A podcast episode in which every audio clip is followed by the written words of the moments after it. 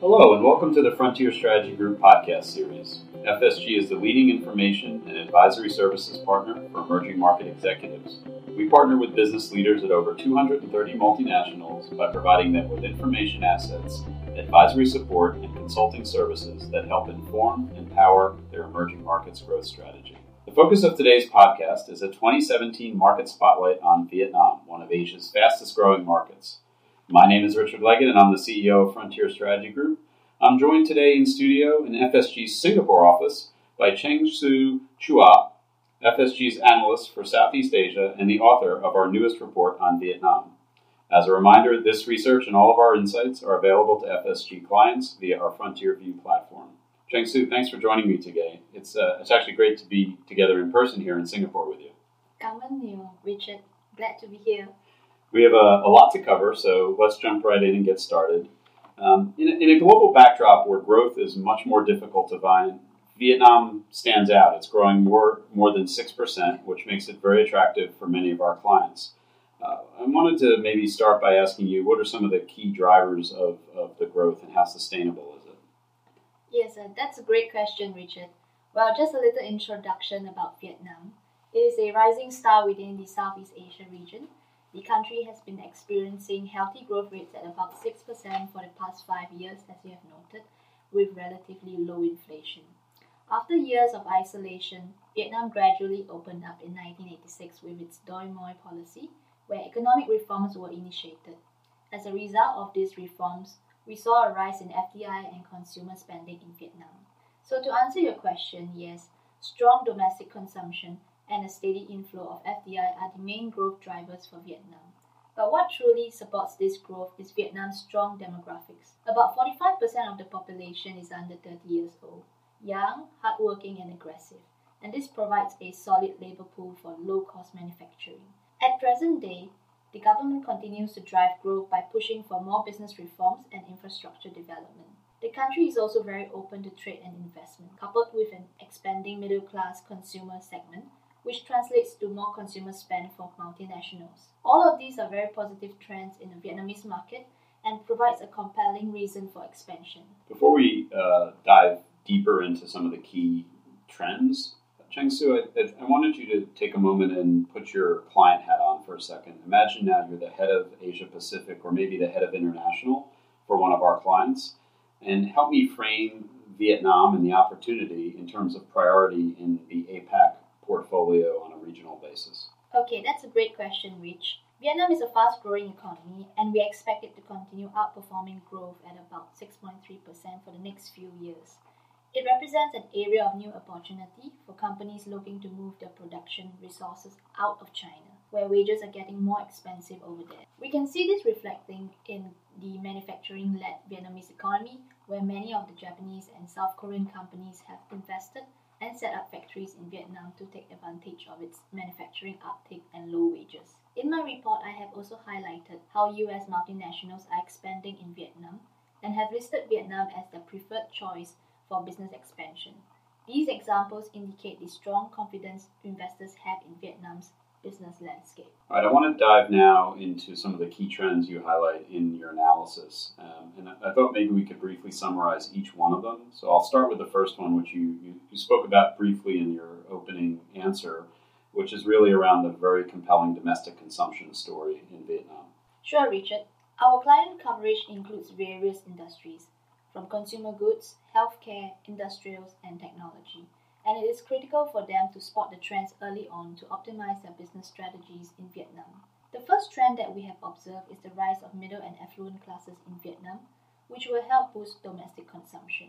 This is important for companies that sell to consumers, be it domestic consumers or corporate consumers, for example, B2B or B2G. Vietnam is rapidly urbanizing, mostly in Ho Chi Minh City and Hanoi, where growth is concentrated. As a result of urbanization, more people move to cities for better paying jobs, and the middle and affluent consumer segments start to grow.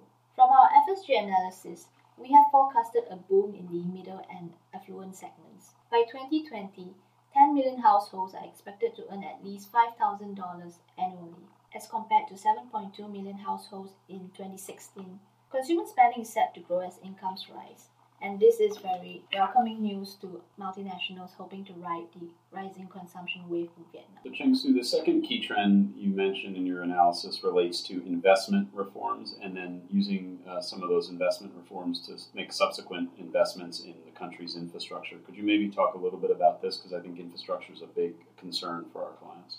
Sure, Richard. Our second trend ties in with the government's goal to transform Vietnam into an industrialized economy by 2020.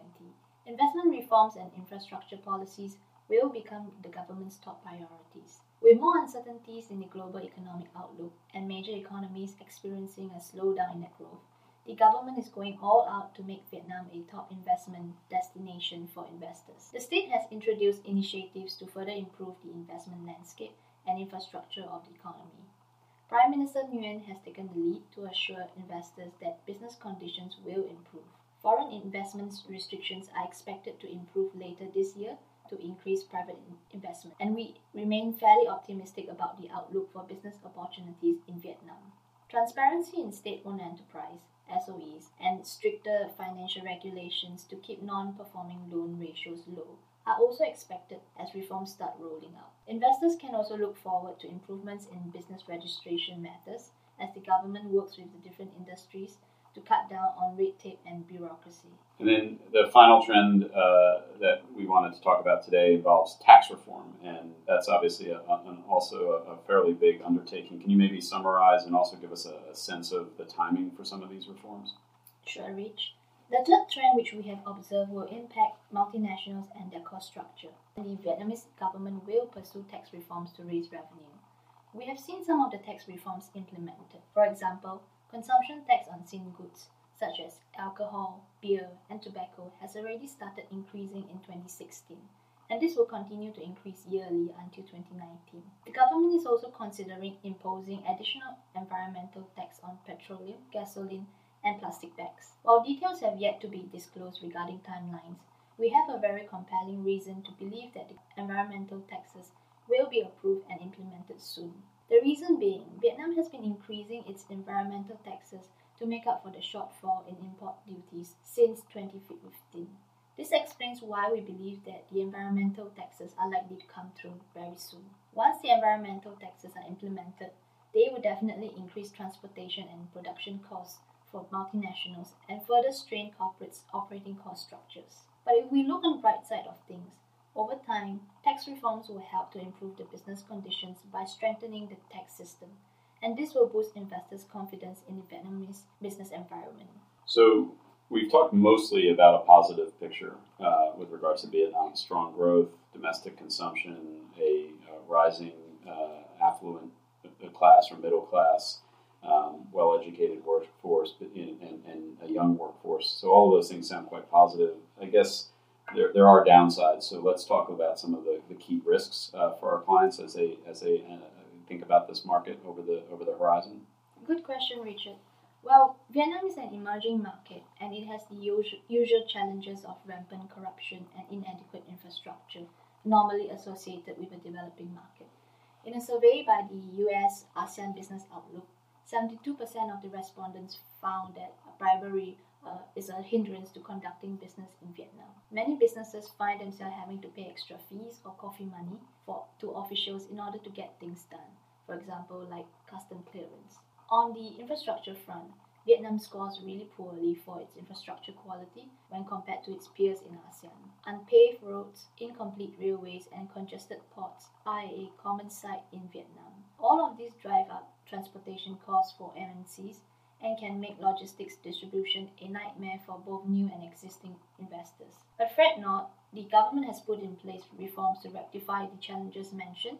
While previous reforms have been slow with small progress, we have a compelling reason to believe that in the next few years ahead, that reforms put forward by the Vietnamese government will yield better results than before. The main reason is because of the US withdrawal from the Trans Pacific Partnership, which had previously given Vietnam high hopes of becoming the biggest beneficiary of the trade agreement. While Vietnam's economy is well positioned to continue growing even without the TPP, it has certainly made Vietnam rethink its strategy to capture growth in a subdued global economy. There is a stronger motivation for the Vietnamese government to push for serious reforms faster than ever, and it is happening right now. With this in mind, the government has outlined a clear plan for reforms with its Social Economic Development Plan, or SEDP for short. The SEDP lays out the foundation for achieving Vietnam's industrialization targets to reduce debt, increase growth by 2020.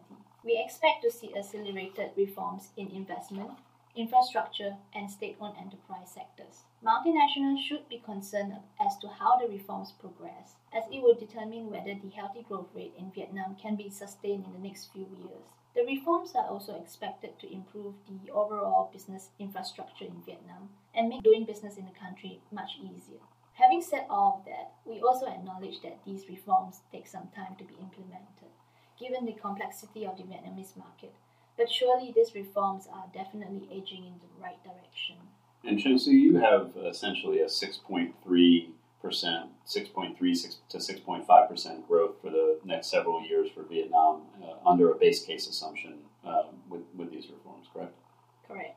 Okay. My final question, because we're rubbing up against time here, is just uh, when we think about industries that are likely to be the biggest winners uh, in the in the market over the next three to five years, how will you how, how, how do you uh, think about that? Obviously, with a strong domestic consumption, I imagine consumer goods looks like a, a, winner in the industries. But I'm curious, kind of how you kind of frame uh, different industries, knowing that our clients represent a range of sectors. Well, excellent question, Richard. I would say that many industry will get to benefit from Vietnam's industrialization drive.